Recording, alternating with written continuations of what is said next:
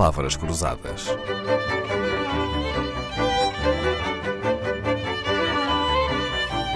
Porque quase tudo é uma questão de semântica.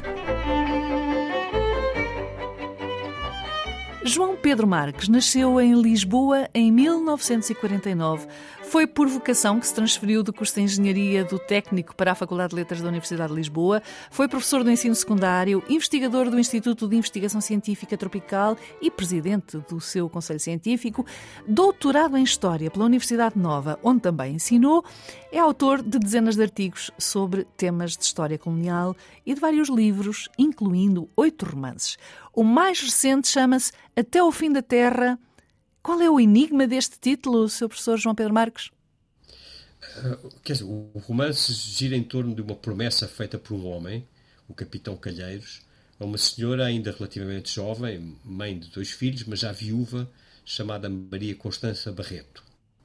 Essa promessa é feita por amor, por sentido de responsabilidade e de honra, e por um sentimento de culpa ligado a uma tragédia que tinha acontecido na vida do Capitão Calheiros. E, e, para tentar uh, cumprir essa promessa, mesmo nas terríveis circunstâncias da Europa em guerra, no período napoleónico, Calheiros irá até ao fim da Terra, se preciso for. Ah, muito bem. E, e, quase, e quase que vai. Para nos situarmos, estamos nas terceiras invasões francesas. Para lá dos 60 mil homens que Napoleão envia para Portugal, vêm também algumas mulheres, são as cantineiras. Uma das personagens nucleares do seu romance é uma cantineira e explica-nos o que é uma cantineira. Com certeza. É, são personagens. Há, uma, há, um personagem central do meu romance, que é Florência, uma espanhola de Córdoba, de origens muito, muito humildes, que é uma cantineira. É uma mulher com um grande coração, com uma grande coragem, que era conhecida por La Reina, a rainha das cantineiras. Acidentes da vida tinham levado, tinham levado a ir viver entre aquela multidão de civis que acompanha geralmente os exércitos e que, lhes, e que serve para quê? Serve para lhes tratar das roupas, para lhes fazer a comida, para as necessidades do dia a dia, etc. As cantineiras ou cantineiros eram responsáveis especificamente pela cantina e daí veio, ah, veio, veio o nome. As uh, tropas traziam cozinheiras, lavadeiras.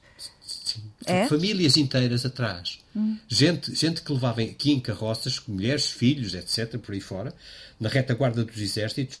Uh, e, ser, ser cantineiro era um modo de vida, porque, uh, repare, convém frisar que sem, com algumas interrupções, claro, mas a Europa esteve em guerra durante décadas. E, portanto, havia gente cuja profissão era essa. Era, era servir o exército. Muito bem.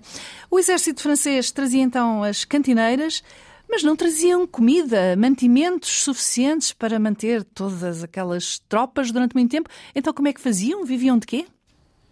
Quer dizer, traziam alguma comida, não é? Traziam, eh, mas não davam para sustentar dezenas de milhares de bocas durante muito tempo. Por isso, eles viviam do país invadido. Os franceses diziam vivre du pays. Os ingleses uh, diziam live off the land. Quer dizer, uh, isto punha problemas importantes. Regiões pobres como Portugal era um problema sério.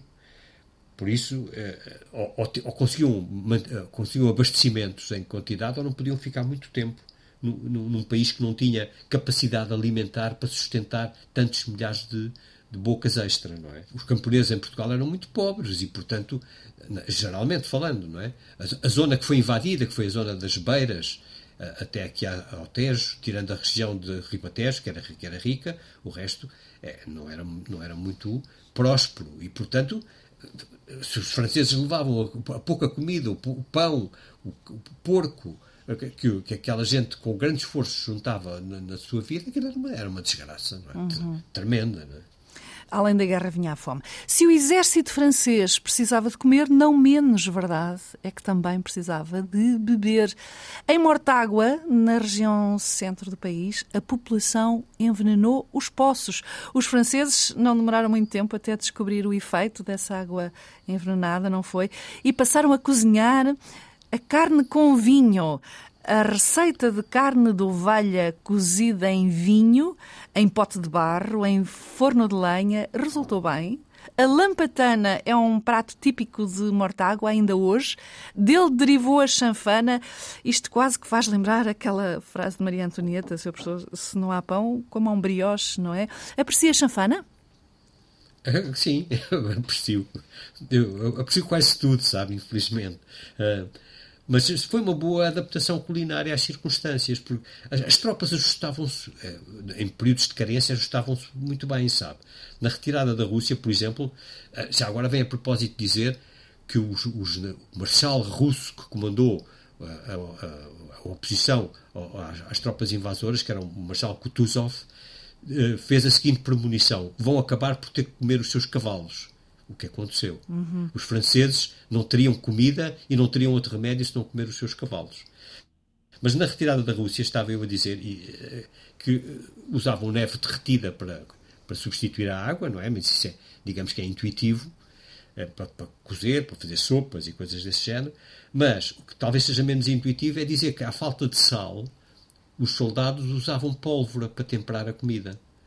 O que faz algum sentido, porque uh, na composição da pólvora uh, entra o salitre. E, portanto, as tropas adaptavam-se muito depressa às circunstâncias que tinham, ainda que fossem circunstâncias muito difíceis. Não é? A criatividade culinária, não é? Em tempos de guerra.